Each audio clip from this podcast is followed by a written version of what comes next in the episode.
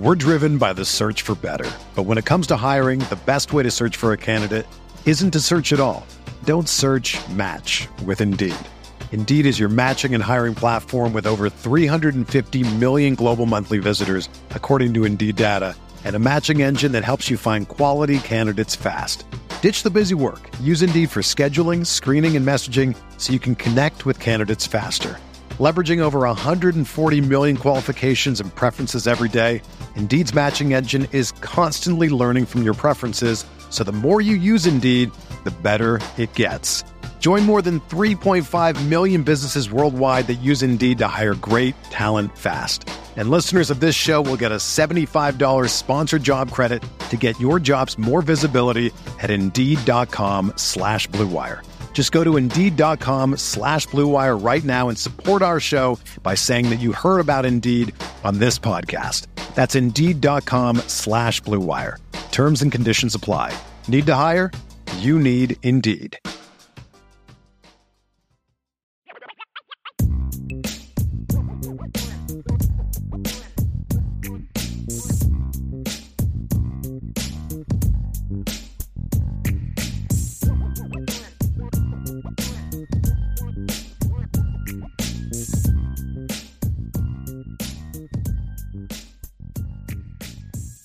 Pete asks if you could go back in time and witness any three events in the history of the world in person, what would they be? Oh my gosh.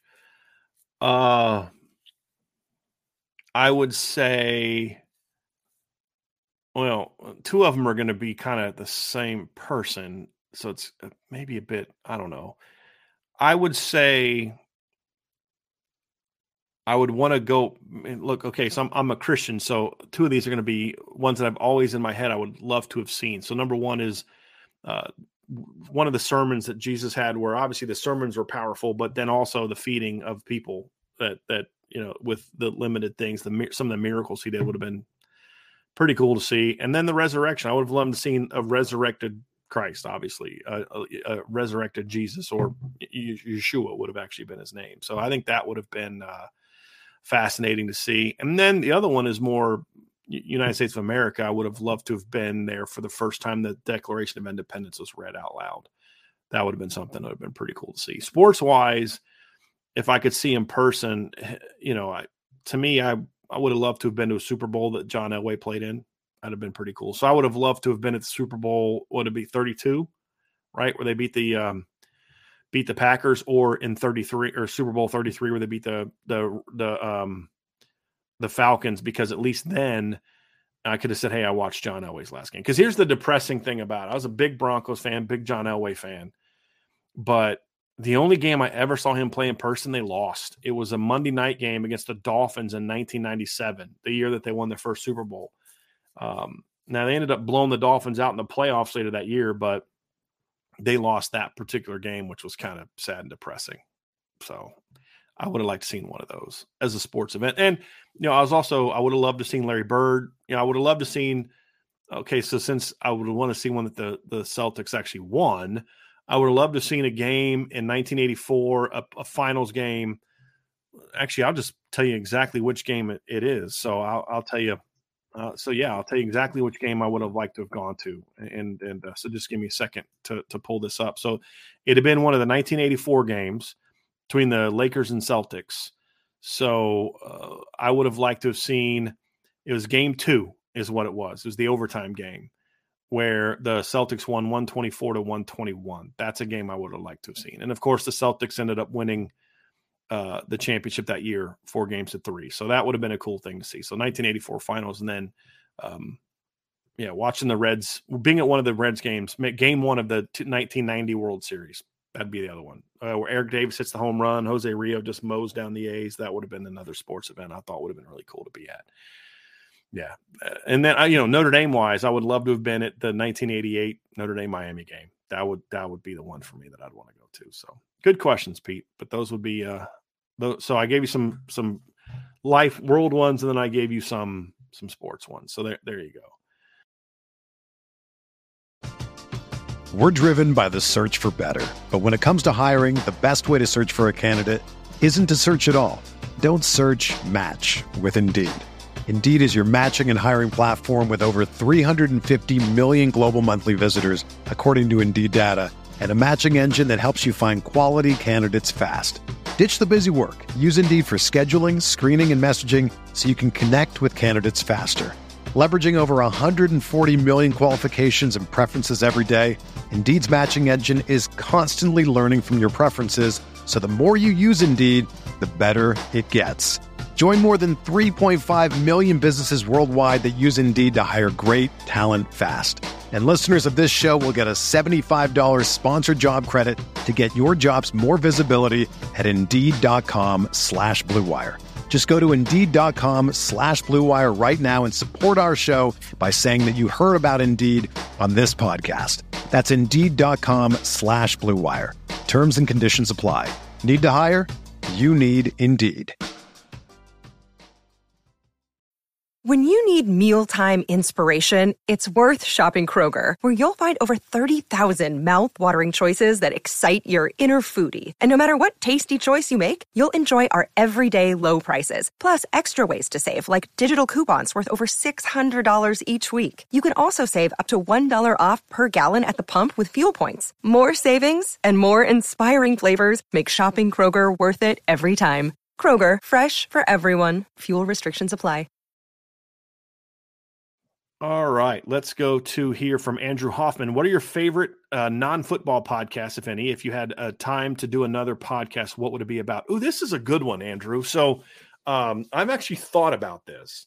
So, the only other podcast I listen to is uh, a guy named Steve Deace Is the only other one that I listen to. I, I would love to listen. I want to find some people have given me some like true crime suggestions. I need to find some true crime ones. I, I would listen to that. I enjoy those type of things. A history podcast I would listen to. Uh, but Steve Deace is the only one that I have really time to now because I, I can kind of put it on while I'm mowing the lawn or I'm, I'm getting some work done, having in the background. And it's a political podcast. But if I had time to, if I could do another podcast, obviously people that know me know I love talking politics. So I would, of course, love to do a political show. But the other one is I would love to do, um, I've thought about doing one of two things. Obviously, like a show where I'm talking about, like, you see these guys giving gun reviews. like they, they get companies will send them new guns and they'll shoot them and test them and all that. That'd be kind of fun. But you know what I think I'd like to do?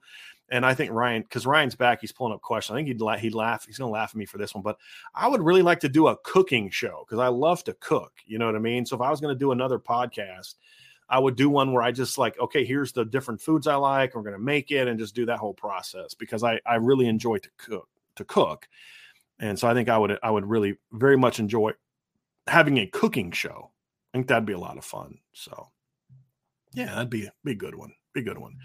S. Rower, I think, is what it is. So, um, says how much of a poor of poor safety recruiting would you put on O'Leary, and how much would you put in, on the situation? Seems like we were in a good position with Nwankpa and Bowen before some unfortunate events. I don't think the Bowen was an unfortunate event. Part two is if it were hypothetically were to land Nwankpa and Bowen, how would you feel about O'Leary's recruiter? Well, clearly, if he got results, you'd I mean, look the feeling of a coach is based on the results, or it should be. If you're evaluating a guy because you don't like him for whatever other reason, that's fine. That's you. You do you. But your your your support of a coach should be off the results. If the results were different, if he would have got Xavier Nwankpa, if he would have got Peyton Bowen, then clearly we're having a different conversation. Because if you get Nwankpa and and Bowen and Shuler and Minich and Bronte Johnson and Urlacher, I'm good with taking Tabron Benny Powell because you clearly saw something that you liked and it wasn't a reach because you're loaded there. I'm cool with it.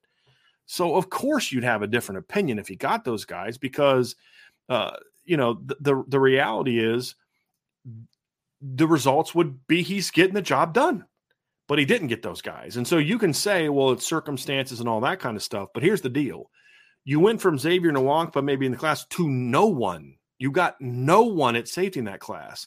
Jaden Bellamy might have played safety, but they were going to convert him from another position. And I don't believe Chris O'Leary was his primary recruiter. And, and, then last year's class, I mean, eh, look, you can say he lost this guy, that guy, the other guy, but it's your job to not lose those guys.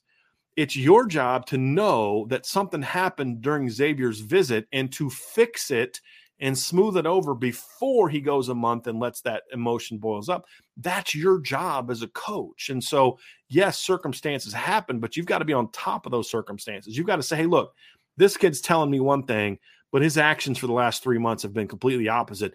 we got to be prepared to have another answer. And that's your job.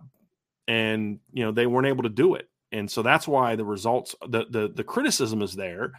Because, like, if you notice, I, I haven't criticized Al Washington as much lately. Why? It's not because I like him better. It's not because he and I had a talk and had a heart to heart, and, I'm not going to criticize him anymore because we didn't do that.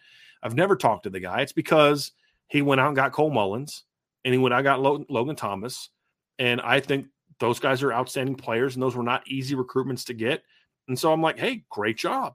The results are changing. Now you got to get Justin Scott to completely take it over the edge. And so, you know, I, I that's kind of the thing for me is I, I I need to see results. And if the results are good, then I'll praise you. If the results are bad, then I won't. And and the other thing too, and uh, to this question is,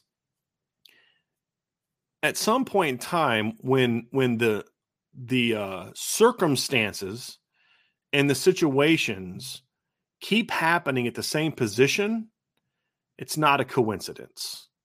That's the last part about it that we need to accept and embrace is it's not a coincidence when it keeps happening to the same position. You either have the worst luck in the world or you're part of the problem. And uh, that's kind of what I would point to on that one. I have a question from Raymond Hartman. Hey, fellas, happy Friday. Can't wait for the weekend show. Same here. Saturdays have been good to us lately. There's no doubt about that, Raymond. Thank you for the super chat, Raymond. Very, very, very much.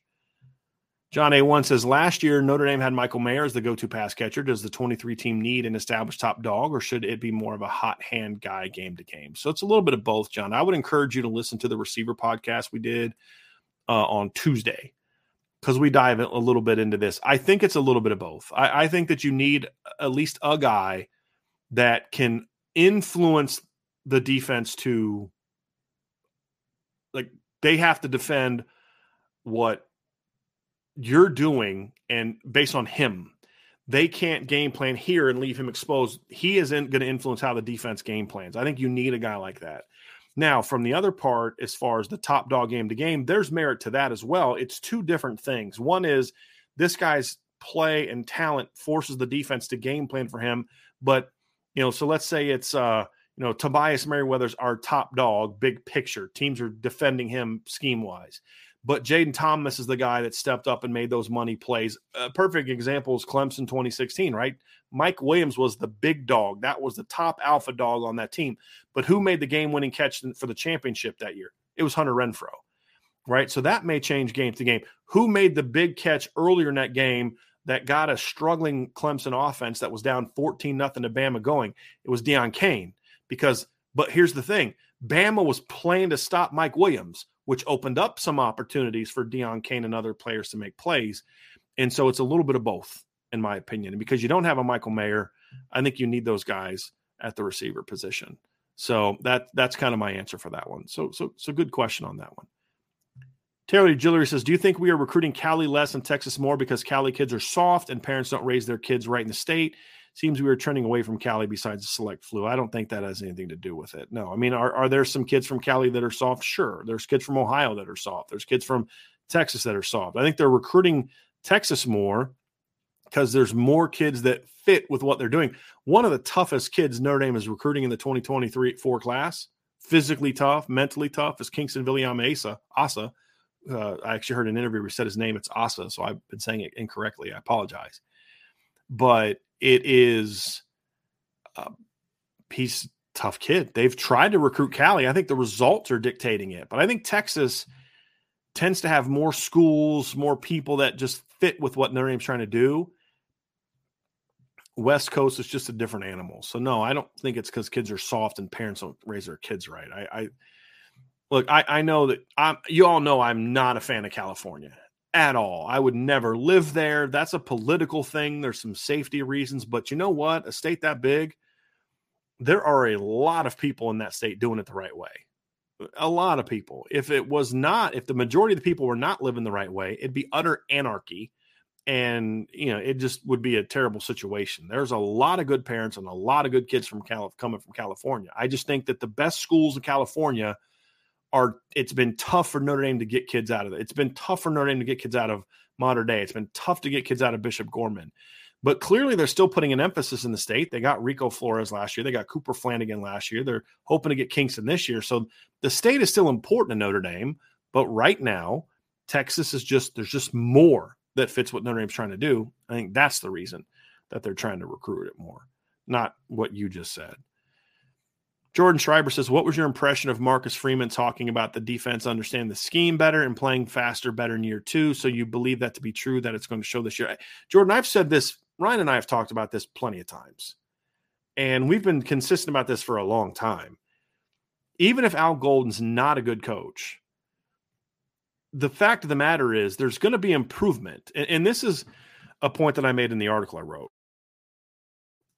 If you look at what Notre Dame did after the Stanford game defensively. They gave up, I think it was like 312 yards per game, something like that.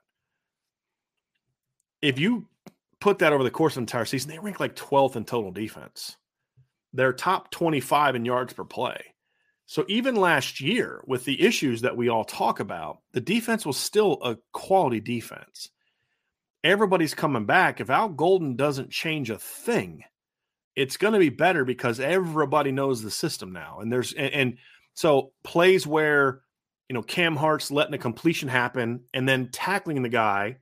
Now with that knowledge of the uh, defense and, and I'm reacting quicker, I'm in better position instead of being lined up here, I'm lined up here, and that little difference can be the can truly in football be the difference. If you're lined up here, but you're supposed to be here, that can be the difference for a cornerback coming through the backside of a guy and making the tackle at the moment of, of the completion, or a guy being here and, and undercutting that route and either picking it off himself or getting a hand on it and causing the ball to go up in the air and somebody else picks it off.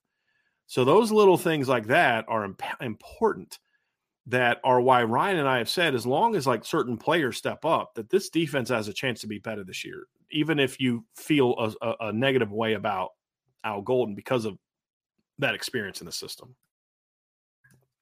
Caleb Collins says, How big of a drop off is special teams going to be? I don't know why we're assuming it's going to be a drop off. They may not block as many kicks, but there's plenty of areas for the special teams to improve. And and we'll find out if they will or won't. You know, you know, but it, I don't I mean, I think it's I think it's unfair to say that. I think it's unfair to say that. We'll see.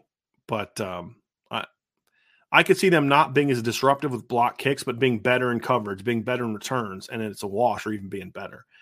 Uh, so yeah, I don't, I don't, I don't accept that premise. Guns and buns. If you have to pick who is Notre Dame's special teams player of the year, who are you going with? Well, I hope it's uh, Spencer Schrader. That's why I hope. I always hope it's the kicker because that means he made all his kicks and he had some big, big money, big game kicks. Is who I, who I would think it would be. If I had to, if I had to pick like a non specialist and I couldn't pick like Michael Vinson because he's just money every time or your kicker or punter. Uh, my prediction to be Nolan Ziegler. That's my prediction for top special teams guy because I think he's going to be on a lot of special teams and a lot of coverage units this year. So, good question. Great name, by the way. That's hilarious. Guns and Buns. That's awesome. JHT 1988. How should Notre Dame handle getting Minchey reps early, assuming he wins the backup role? Does Parker ensure he gets some passes or early, in early games where Notre Dame is heavily favored? No. I mean, look, I understand where you're coming from, and it's a good theory, but I'm trying to get Sam Hartman rolling first. So there's not going to be any early game opportunities for my number two quarterback. Where, where my number two quarterback is going to get opportunities, hey, let's go blow Navy out and then get him in there maybe a little bit early then. So it's 34 to 3 late in third quarter, maybe getting him in then, let him get a few completions in. Those are different things that I would do. But honestly, JHT, the, the key for me is getting him the work in practice. That's going to be the key. And then if you can get, because here's the deal uh, Kenny Minchey going five of seven in the fourth quarter of games where you're up by 30 does not prepare him for having to be the starting quarterback against Ohio State should something happen to Sam Hartman. It doesn't. It's the preparation and the week of practices that'll determine that. But uh, it, it just, I would say, when I have a young quarterback like that, my overall philosophy is when you get the big lead, give him a series with the starting defense offense. That's all that I ask for. And then when you do put him in with the backups, let him get some couple throws. Don't just line up in 13 personnel and run the ball three and out every time. Let them run the offense. Let them run some RPOs. Let them run some, you know, regular pass game. I'm not taking, I'm not like throwing bombs, but let them play. Yeah, that's that's the thing. Let the kid play. It's a development opportunity for him. Uh, Luke Breeding is Davis Andrews still being recruited? Absolutely, he is absolutely still being recruited. It's just he's not going to most likely be part of the 24 class now. But yes, Notre Dame absolutely still wants Davis Andrews, even if he's going to go on a, on a Mormon mission. He absolutely, absolutely still want him to be part of the program. Yes, they do. John A1 on Irish Breakdown, it's been discussed how wide receivers' vertical speed ability can open rush lanes for big runs. Which wide receiver groupings is the best complement to the run game at Notre Dame in 2023? That is a great question. I would say that I the the best complement to the run game, if we're going to go 11 personnel, would be Tobias Merriweather as an X. And and again, this is just if I had to pick three starters, Tobias Merriweather at X um, Jayden Thomas at Z, at or excuse, at uh, Z, Jayden Thomas at F, and Deion Colzie in the boundary at X would probably be it. You could also make a case because that's big guys that can also block, but also can make plays. But I think another one would be maybe putting Jaden Thomas at the X and Chris Tyree at the at the F. So now the complement to the run game to the big blockers is we're running the mess out of RPOs. So I think those would be the two the two different potential lineups that I would go with to say that would be, would best complement the Notre Dame run game, in my opinion, because you have more big playability in that second group as well. Pete Weber says, which Notre Dame player in the past was the biggest stretch in terms of being a take as a recruit that ended up being an elite talent? Boy, that's a good question. I don't know if I've ever seen a guy that was a stretch to take as a recruit that became elite. I think there's some some guys that were stretches as recruits that I thought became good players. I I I didn't love Matthias Farley as a pickup.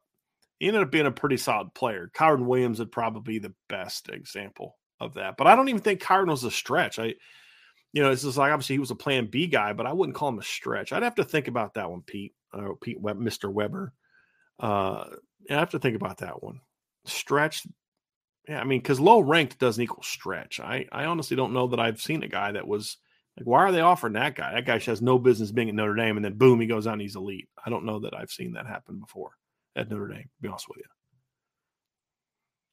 Irish Mills 540. Brian, can you touch more on the Marcus Freeman interview when you mentioned he lit up and almost cut you off and said, Amen?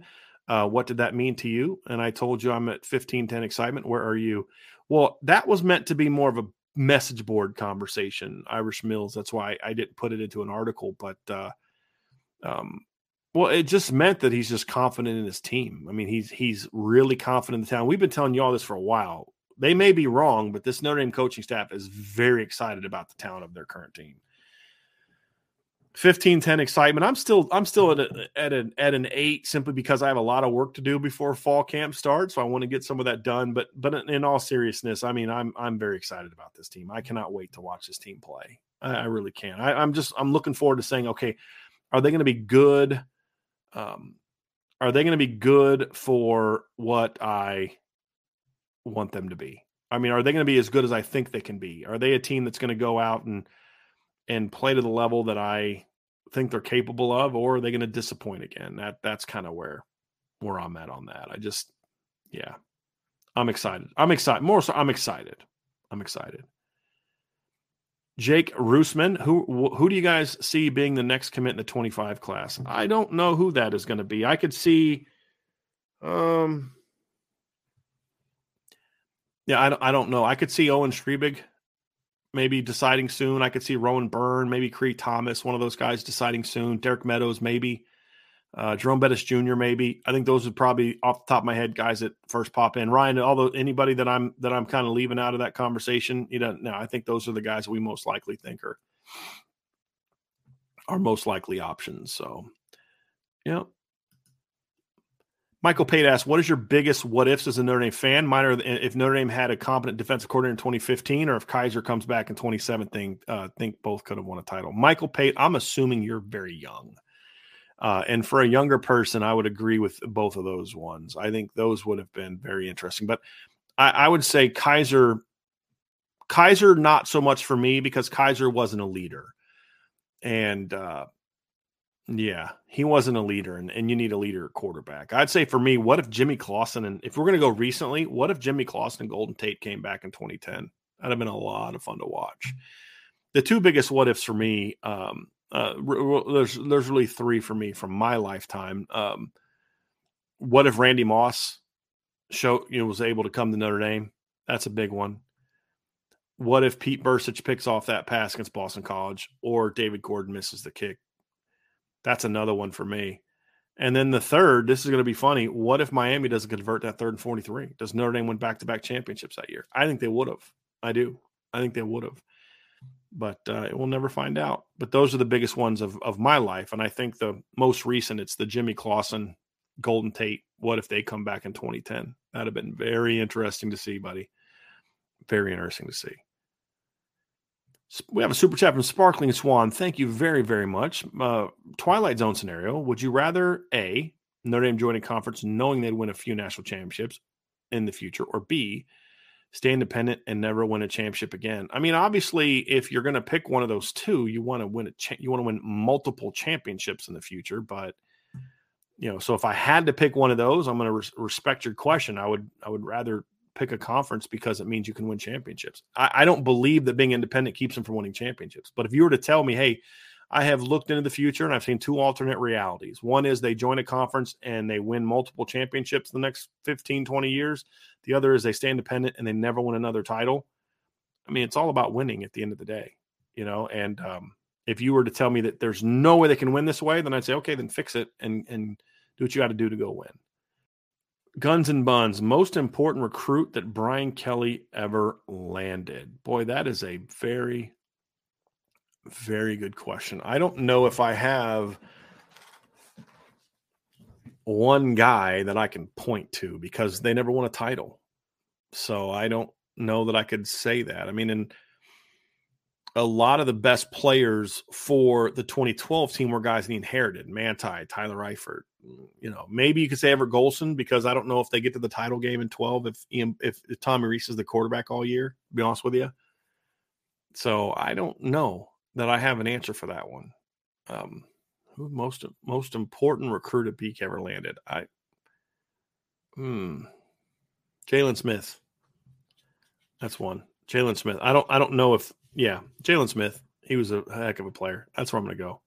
If I had to pick one but I don't know if there's like that one guy. I think to me, most important recruit you ever land is a guy because like if you don't get him, you don't win a title, right? I don't think Notre Dame had that obviously because they didn't win a title.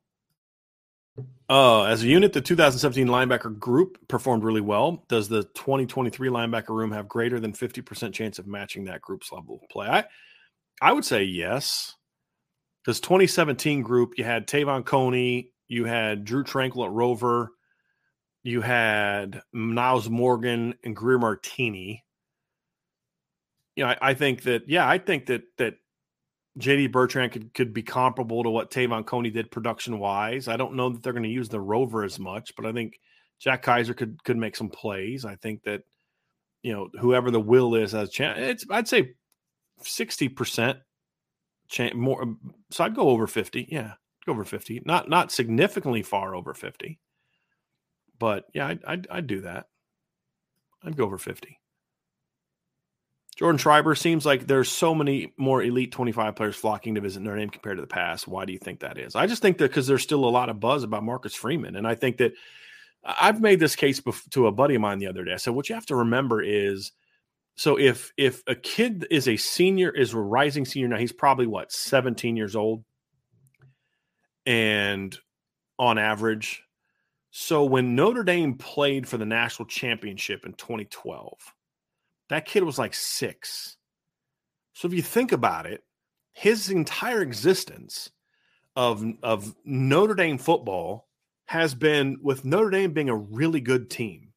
Now You've got a head coach that a lot of kids like and want to play for. He's charismatic, he's genuine, he's a lot of different things. You've got a staff that, as a whole, is working much harder than the previous staff that, even though there's still some issues, uh, you know, yeah, I can I can see why. I think I think it's just a hotter program right now, and that's why I've said before this football season is huge for Notre Dame because you've got to continue making yourself an attractive place. If you go nine and four again, you lose a lot of that buzz. And I think the way that they finished last year, six out of seven wins, beating Clemson the way that they did, beating South Carolina the way that they did, to, to the earlier question that John A1 brought up about you ended the season on a win. winning six out of seven with a win. There's a lot more momentum. I think that's it. And I think the staff, led by Chad Bowden and the director of recruiting, has done a great job of getting a lot of really good players, not just on campus to visit, but to come to camps. I think it's been huge. It's been huge. Archer452 said, Did you see Josh Pate's recent video about Notre Dame's expectations for 23. It felt very fair and realistic, and he's someone who frequently defends uh, bad takes regarding Notre Dame nationally. I did not see it, but I know that he has pushed back on a lot of bad arguments about Notre Dame in the past. So I didn't see this particular one. So I, I don't I don't know what he said, so I can't really respond to it. Uh, Ryan Loftus asks if Al Golden leaves for the NFL or head coaching job, does Marcus Freeman go to James Laurinaitis for the DC position, or is Laurinaitis not skilled enough yet for that role? Uh, there's a lot of reasons I wouldn't do that. Number one, I don't think he's ready. I don't think just because you play in the NFL means you're ready to become a defensive coordinator in two years. Eh, some are. Uh, I don't. I don't. I mean, what was Jim Leonhard's resume like before he got the job at Wisconsin? I don't. I don't know that he was necessarily a guy that had coached for a long time. Actually, let me let me look that up real quick. He was an assistant coach for a year at Wisconsin before, you know, getting that job. So I mean, some guys can do it. I just I wasn't Im- eh, overly impressed by the job the linebackers did last year. I don't necessarily blame that all on James Laurinaitis, but he's got a lot to prove. But here'd be my other concern: you hire him as your defensive coordinator. He does a great job, and Ohio State's defensive coordinator job comes open, and he's going to leave you for it. That'd be my concern. So no, I would never hire James Laurinaitis again. It's not a personal thing. I don't dislike him. I have heard nothing but good things about him as a human being. It's just it's very clear that Ohio State's where he wants to be. So I'm not going to have him come in and then invest in him to build my defense up, knowing that if there's any opportunity for him to leave for Ohio State, he's going to take it. I'm just not. I just can't do that. I just. I wouldn't. I wouldn't have that trust, and yeah, not out of spite or any anger. I have no ill will whatsoever towards James Laurinaitis. You just have to be. You have to be smart about these things, right? Especially for it'd be one thing if you're just going to hire him as a linebackers coach, but as a de- defensive coordinator, no, I'm not going there. I'm not going there. Connor O'Doherty, I also think that Jordan Botelho has a shot to be great this year. Does he have All American potential? I mean, if the numbers are good enough, sure. I mean, if Jordan Botelho goes out this year and has, you know, 11 sacks and 15 tackles for loss and a couple big game changing plays, sure, he could be an All American. Sure. Absolutely. Terry Gillery, how big is Dorian Brew to the 25 class? Have we have we ever landed a cornerback of that caliber? That's not even taking into account Devin Williams. Well, number one, I mean, if you're talking about recruiting rankings, um, okay, then then I'd say it's been a while, but I would argue that Benjamin Morrison is was as good of a player as Dorian Brew is, and that's saying a lot because I think very highly of Dorian Brew. But yeah, they've landed guys like that in the past. Uh, Christian Gray was ranked pretty high last year. I don't know if he was ranked quite as high as as uh, Dorian Brew is, but of course he's he's his recruiting process isn't over yet, so we'll see where if he goes up or down. Um, Darrin Walls was a very highly ranked recruit coming out of high school. I'm actually looking up his recruiting profile right now. Uh, he was a guy that was uh, ranked 51st by Rivals, 79th by ESPN, and I know Scout had him ranked very high as well. Uh, he was a very high, highly recruited, heavily thought of player, very similar to what Dorian Brew's recruiting profile is now. Uh, he's 49th and 57th on those two those two outlets. Uh, uh, Raeshon McNeil, I believe, was a very highly ranked guy coming out of high school. I know he was at least a top 100 guy by some. Uh, Gary Gray was a highly ranked guy coming out of high school as well. Raeshon McNeil was ranked 43rd and 74th, and him and uh, him and um, uh, uh, Darrin Walls were in the same class.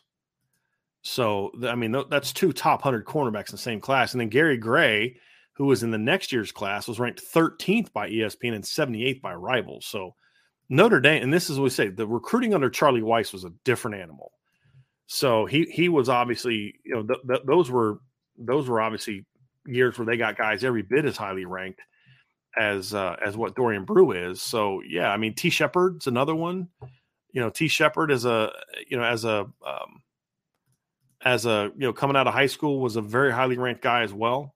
So yeah, I'm you know they've had they've had guys like that before. That that wouldn't be anything new. Now, it, would it be impactful? Heck, yes, it'd be impactful. I'm not trying to take away from how big it would be to the 25 class. It would be huge. I mean, because two reasons. One is he's an incredible talent, and I think he fits Notre Dame exceptionally well. Number two is is you're going to have to beat Ohio State to get him, and that would have a big impact on. Look, if let's say if Notre Dame were to get a cornerback class next year, let's say they don't get Caleb Beasley, and they're going to take three corners next year, and they were to get Cree Thomas, Devin Williams, and Dorian Brew, I don't know how much better it could get. I mean, I, I, really don't. That's a heck of a class. And here's here's what matters more. And this is what something Ryan and I talked about on Monday. It's not just about getting talented players. It's you had to beat Ohio State and Georgia for kids in their backyard to get them. What that would say for who Notre Dame is as a recruiting operation would be enormous. Now it's going to be tough because I don't know that I don't know that you're going to be able to get Dorian Brew out of Ohio. I don't know that you're going to get Devin Williams out of Georgia, but it would be huge, absolutely huge. On top of the fact that you got really good football players. Another day is here, and you're ready for it. What to wear? Check. Breakfast, lunch, and dinner? Check. Planning for what's next and how to save for it? That's where Bank of America can help. For your financial to-dos, Bank of America has experts ready to help get you closer to your goals. Get started at one of our local financial centers or 24-7 in our mobile banking app. Find a location near you at bankofamerica.com slash talk to us. What would you like the power to do? Mobile banking requires downloading the app and is only available for select devices. Message and data rates may apply. Bank of America and a member FDIC. This is the story of the one. As head of maintenance at a concert hall, he knows the show must always go on. That's why he works behind the scenes, ensuring every light is working, the HVAC is humming, and his facility shines. With Grainger's supplies and solutions for every challenge he faces, plus 24 7 customer support, his venue never misses a beat. Call click grainger.com or just stop by. Grainger, for the ones who get it done. Next question from Nathan Milton, Super Chat. Thank you, Nathan. Hardest college football players' names to pronounce correctly. Well, I've always had a hard time with DJ Uiagalelei, and I still don't know if I'm saying that correctly. That's one I've always had a hard time with. Uh, we finally figured out how to pronounce Ruke Orhorhoro um, is one we finally announced, but uh, I have a hard time with a lot of the um, Samoan names, to be honest with you, because they're just not names I was familiar with growing up. And so, like when I see Myron Tungavaloa or Tua Tungavaloa, I see Tagovailoa and that's apparently not how you pronounce it. So those are ones that I have a harder time with. But uh, right now it's it's DJ Uiagalelei, and his, now he's got a he's there's another one. Mateo is his younger brother. Mateo's now in college football, so I'm going to have to struggle with that one for a little while.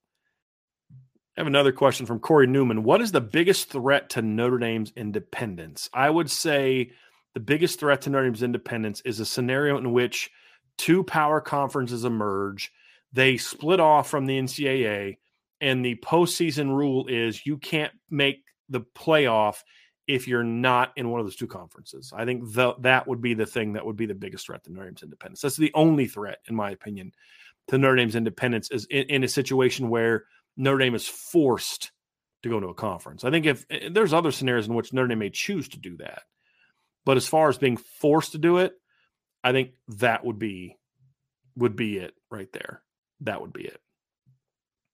John A1, which interior lineman, both offense and defense, is the quickest lateral mover? Also, which is the most flexible on the field? I mean, it's to me, it's Howard Cross on defense, and I don't think that there's anybody any really close. Offensively, uh, probably Billy Schrauth, probably be my answer there. So I, I yeah, that'd be my answer for that one. Jordan Schreiber, why do you think we have so many other diehard fans of the other teams that listen to Irish Breakdown? Because they don't have great shows comparable. I can't imagine listening to shows for another team. I think it's, you know, from talking to them, I think it's number one. Eh, we talk football, we talk ball, right? We don't do it in an obnoxious, homery way. I think that, you know, I mean, ask Archer, why does he listen to the show? I mean, he can speak for himself. All these other guys, Roger Dodger, I think because whether they agree with us or not, and they often don't, it's because when we talk football, we do it as objectively as we can. So even if they dis, I think I think Archer would tell you if he disagrees with me, he's not. He would say that that at least I can make a case for why I believe what I believe. It's not a homer take per se, uh, and we know football. We know the game. We talk the game. We're not just you know two fans that started a show and you know we we talk ball, but we really don't know ball. I think I think that's it too. And I, I, think they enjoy honest conversation. I think Antoine Jackson enjoys honest conversation. It's not because he loves Notre Dame; he loves college football. On top of being, I mean, you're obviously you're a Michigan fan, Ohio State fan, an LSU fan, you know, the people like that. But I think they enjoy honest takes. And like like we've had Frank Frank McKittery's been on our show before, right? He's an LSU fan. He knows I don't like Brian Kelly. He knows I can't uh, person, but he also knows that we've given plenty of fair, favorable things to say about LSU because that's just the reality. I, I dislike Brian Kelly enormously. I dislike most of the people that cover LSU. I think they're clowns. Not all of them, but the ones that I'm aware of. But that doesn't mean that Mike Denbrock's not a great guy or an, a very good coach, or that Matt House didn't do a good job, or that this guy wasn't a good hire, or that Shelton Sampson's not a stud. The film is what it is, right? I mean, so we're always going to be fair. So I can one breath say, I don't like Brian Kelly. But in the next breath say, well, he did a great job getting his team ready to go play and beat Alabama. And I'm not going to spin it as like, oh, well, he uh, because I'm going to give you an honest take. I think that's what most people care about. They, look, man, it's like I love politics. I used to love, I got hundred political books and economic books on my shelves upstairs. I can't listen to much most politics nowadays because it's it's such it's like good you're just giving me spin. You're just regurgitating like when i was younger. I mean people know my political bents right? They know that i'm a, a, a right-leaning person. Like i stopped watching fox news years ago because it's like i'm just getting like rnc talking points at this point in time and i just i want to be intellectually challenged right? I want to i want to listen to a left-leaning person that is giving a fair and honest take for why he believes that we should raise taxes and then he and i can engage respectfully about why i think we should lower taxes and it can be an honest, fun debate.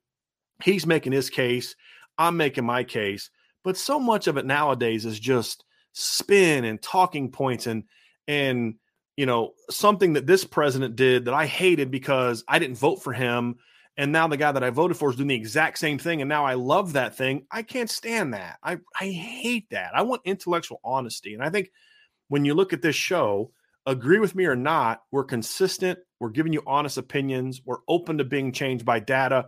And we're not just throwing homer takes at you where everything Notre Dame does is awesome. You know, I can't stand that. And we get so much of that in politics and in sports. And people, I mean, I just want to talk ball. I just, I don't want to have all that. And that's also why we don't talk politics here either, because this is a sports channel. Y'all don't want to hear me talking about politics. I don't want to hear me talking about politics on the channel like that. I can't stand turning on a sports show and listening to politics. So I don't want to hear it. Eh, you know, so we're not going to do that. But but we're going to be honest with you. And I think and I think also we're welcoming too. We're not in here, Ohio State fans, you all suck. Stay out of our channel. No, I point out the ones that are knuckleheads and we'll point out the ones we like. And uh, if you come in here respectfully, we're going to appreciate you. Um, and here's another one that's big. This is a big one too. This is from Archer, who's an Ohio State fan. He said what Brian said, first of all, but he said the vast majority of the people in the chat, the type of community Brian and the guys have cultivated, are easy to talk to and not the crazies of the fan base. And that's big. That's a huge one for me. And and if someone's in here being disrespectful to someone of another fan who's not being disrespectful in return, we're gonna say, hey man, chill out, be more respectful. And we don't allow that kind of stuff. Some people don't like that. And if that's cool, if you if you think you just come in this chat and act a fool, that's fine. You can think that. And then when I block you, you can go think that in somebody else's show. You know, so that's going to be a, a, thing too. Is we're going to treat each other with a level of respect. We can disagree, we can disagree passionately. But there's always going to be a level of respect, and and and I think the other thing too is, guys, if you're really a fan of, of a team, you should be a fan of the sport. And I can't stand people who just aren't that. And the people that are are like minded like me are going to enjoy this show. That's that's what I think. All right, next question from Irish Town. Brian, who are your football who are your football mentors and whom is responsible for your love for football Notre Dame? So uh, my my love for Notre Dame comes from my dad. My dad was a Notre Dame fan. So when we watched college football, we watched Notre Dame. And so of course, growing up in Northwest Ohio, we got a lot of Notre games on TV. Um, as far as my mentors in football, I've had several. I had a coach in the seventh grade and eighth grade the first two years I played football, a guy named Don Hamilton. It's my middle school coach who really helped me in uh, uh, my love for the game. And he knew that I loved to study the game. And so he would challenge me on things. He would, you know, he just really helped me realize like this is what this is the impact a coach can have. Going into my professional career, I've said this before, uh, and Coach Hamilton has passed away. And another coach who was impactful for me that has passed away is a guy named Mike Donnelly, who was my head coach at Muhlenberg College. Um, just a good, good, honest, decent man, incredibly smart coach. Uh, but he was someone who who understood like it's not just about winning and losing; it's about are you are you building up young men, and that was important to him. It's if you're winning without that, then you're not really winning but he also believed that you can win on the field while also developing young men to be successful young men in life and that was a great great lesson for me and and uh, and he was also a decent guy and uh, you know he was one of those guys he had plenty of opportunities to go coach at higher levels People, you know anyone around the program knows this but he had younger kids at the time that i was i knew him he had a daughter in high school and a son i think in middle school. And his thing was it was more important for him to be a present father than it was to be a division one football coach. And so he made that decision. And i always respected him for that. And so he you know there's been a lot of coaches i've learned football from that i, I don't consider mentors because i can learn that from anybody. It's the people that i viewed as mentors or people that taught me the difference that you can make in the lives of young men not just from a football standpoint but you know guys that'll look back I, have said this story about a, a player at Muhlenberg, and, and he told me about how this decision, this conversation he and I had when he was a freshman. He was thinking about transferring out of the what he was having a tough time. He, actually, he was a starter for us. He's having a tough, tough time in his degree program. And he and I had a chat, and apparently I encouraged him to to stick with it, et cetera. Well, he's a dentist now, and that, and and you know, and he has told me that that uh, that conversation impacted him. I don't even honestly remember the conversation, but it, it's such an honor to be able to say that that you know yes i've been a part of a national championship team and coached all americans and, and done all that but those are the things that you look back on and say that's why you do it. And that's what a coach is all about. And it was the people that mentored me and taught me those lessons that are the ones that i most appreciate and value. And if you're going to get into coaching that needs to be at the heart of it you can you can care about winning football games and you should while also still prior always prioritizing am I developing young men to go be successful fathers and husbands and employees or employers and make a positive impact in society? If you're doing that, that's going to have a much, much longer lasting approach than the wins. And if you don't believe me, talk to anybody that played for Lou Holtz, and they're going to have great football stories, but they will all tell you it's the impact he had on me as a man, even at times when I didn't want what he was giving me looking back now, I'm the man I am today because of what he did. And and I think those are things that should always be valued when you're talking about a football coach, in my view. Archer 452 with Ohio State out of the Bryce Underwood race. Where would you predict he ultimately ends up? Does Notre Dame try to make a big push for him or keep pushing their chips in on Deuce? They're they're not gonna they're not gonna they're not gonna I mean, look, if you can recruit him all you want, Bryce Underwood's a phenomenal player, but they're not gonna they're not gonna get him. So I I don't I wouldn't put too much. I look, Deuce Knights may not be as good as Bryce Underwood now. He's phenomenally talented. I have that's not a secondary consolation prize for me. I would absolutely still be on you know on Deuce, and because you're not also because you're not going to get Bryce Underwood. So why why waste your time? You have to be smart in those regards. You have to you have to allocate your resources properly in recruiting. Irish Town. Uh, if you had to cover another university besides Notre Dame, which teams would it be in the would be in the discussion? Honestly, Irish High Town, it would be either a Virginia school or a North Carolina school, something like UVA, um, eh, North Carolina, something like that. And the reason it was simple, it's family, because my family um, is lives in Virginia. They live in the Virginia Beach area, and if I was not going to be covering Notre Dame, I would much rather be close to home and where I could, you know, w- one of the things that that that does bum me out sometimes is, you know, I'm I'm not able to be around my nieces and my nephew and watch them grow up the way that I would if I was there. I mean, I see him a couple times a year and, and I try to talk to him and, and stuff, but I, it's hard to stay in contact with a 10 year old and a nine year old and a 13 year old if you're not there and you're not present in their lives. And, you know, that, that always kind of bums me out that I'm not able to see them more because they're awesome kids. And I don't get to see my mom. I mean, I talk to my parents all the time. I have very close relations with my parents, but not being able to be around them is one of the bummers of this job. But there's so many other great parts of it that it makes it worth it. But if I couldn't cover Notre Dame anymore, if they disbanded the football team tomorrow, and I still wanted to do this, I'd probably cover UVA, North Carolina, Duke, somebody like that, and then just live in that region. Then I could come home a lot more and, and be around my family. So, um, maybe Old Dominion. I don't know if I can make enough money just covering Old Dominion. That would obviously be the easiest because I live near there. But part of me, you know, just for other personal reasons, I, I, think I might rather live in North Carolina than Virginia at this point in time for reasons that have nothing to do with sports. Cajun Domer, did you think the 2012 team had a chance to win the Natty at the time? I did. I still believe the team would have beaten Ohio State or Kansas State if they weren't suspended or stumbled to Baylor. Yeah, I, I think so. I, I, I, mean, I thought if things went right, they had a shot to beat Bama, and and I still feel like if the Manti stuff didn't happen, that would have been a much more competitive game. Would they have won if they could have forced some turnovers? But yeah, I um, I thought they did. Sure, and once Baylor beat K State, that was crushing because they had had a much better shot at being K State than Alabama. Domer Grizz asked, "What is the one thing you're most concerned could keep us from winning a national championship this year? Could it be a position group, coach, circumstance, or other factor? You know, injuries is a big one. Skill players not being as good as you hope, not being able to make big plays. Those are really kind of the two that um, that would fall in line for me. Yeah." So this is funny from Detroit Hunter. So, hmm, wouldn't take up my offer to be the media manager at University of Washington. And he says, Yeah, Brian and Seattle don't mix. No, buddy. that would definitely not be the case. Me in Seattle and Portland and, and pretty much anywhere on the West Coast uh, would probably not fit super great. So yeah, you won't you won't be seeing me doing those ones.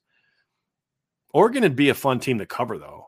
I think if it, if it, if it wasn't for the fact that I, if I didn't have to live in Oregon or at least that part of Oregon. There's some parts of Oregon that are beautiful. I've actually been out to Oregon before, uh, but there's other parts of Oregon that would be like, nah, I'm good. Adam Shipley says, with uh, uh, Pete Bevacqua being a former player, do you see Notre Dame being more aggressive with big time assistant coach hires? And uh, my answer would be, uh, I hope so, but I don't know that him being a, a walk on punter really means that I think he's going to be this this uh, this pro football guy beyond what we've seen in the past. I don't I don't know that that's uh, if that equals it's going to happen. I hope it happens that way, but uh, yeah, I don't I don't I don't know if that's the case. Nathan Milton with a super chat. Don't be cheap, Brian. Go to Ireland with Ryan. So Ryan's already stated he can't go to Ireland. Uh, Ryan also doesn't cover the team. If I was to uh, that way, if I was going to fly anybody to Ireland, it would be me and Angela, and it would probably be Sean Steyer since he's kind of my beat writer right now. So that would make a lot more sense. So it would be uh, it would be that. But uh, yeah, we're uh, and he says I'm obviously kidding. So I, I know Nathan, we're all good, man. But you did do a super chat, which I thank you for. So I had to bring it up. Getting down to some of the final questions here. We got one from Levi Perez. If there were ever a circumstance that caused Notre Dame to have to join a conference, such as losing access to the playoff, what conference would you want to see Notre Dame join? Right now, the way that they are right now, it's the ACC and it's easy. Uh, you know, it's um, it's uh, it's just a conference that geographically makes a lot of sense from a recruiting standpoint. It's a it's a conference filled with schools that, for the most part, are much more similar to Notre Dame in size and scope, uh, and emphasis from an academic standpoint. Mm-hmm. So it would be the ACC. That would, and it's not even a tough question for me. I would absolutely be part of the ACC if I had to join a conference, and and it was still a thing. So if yeah, that would be my answer. It's a good question. Uh, Brian, do you consider yourself an influencer? Um, I don't. I don't know if I consider myself one. I don't really think about it. I, I would hope so.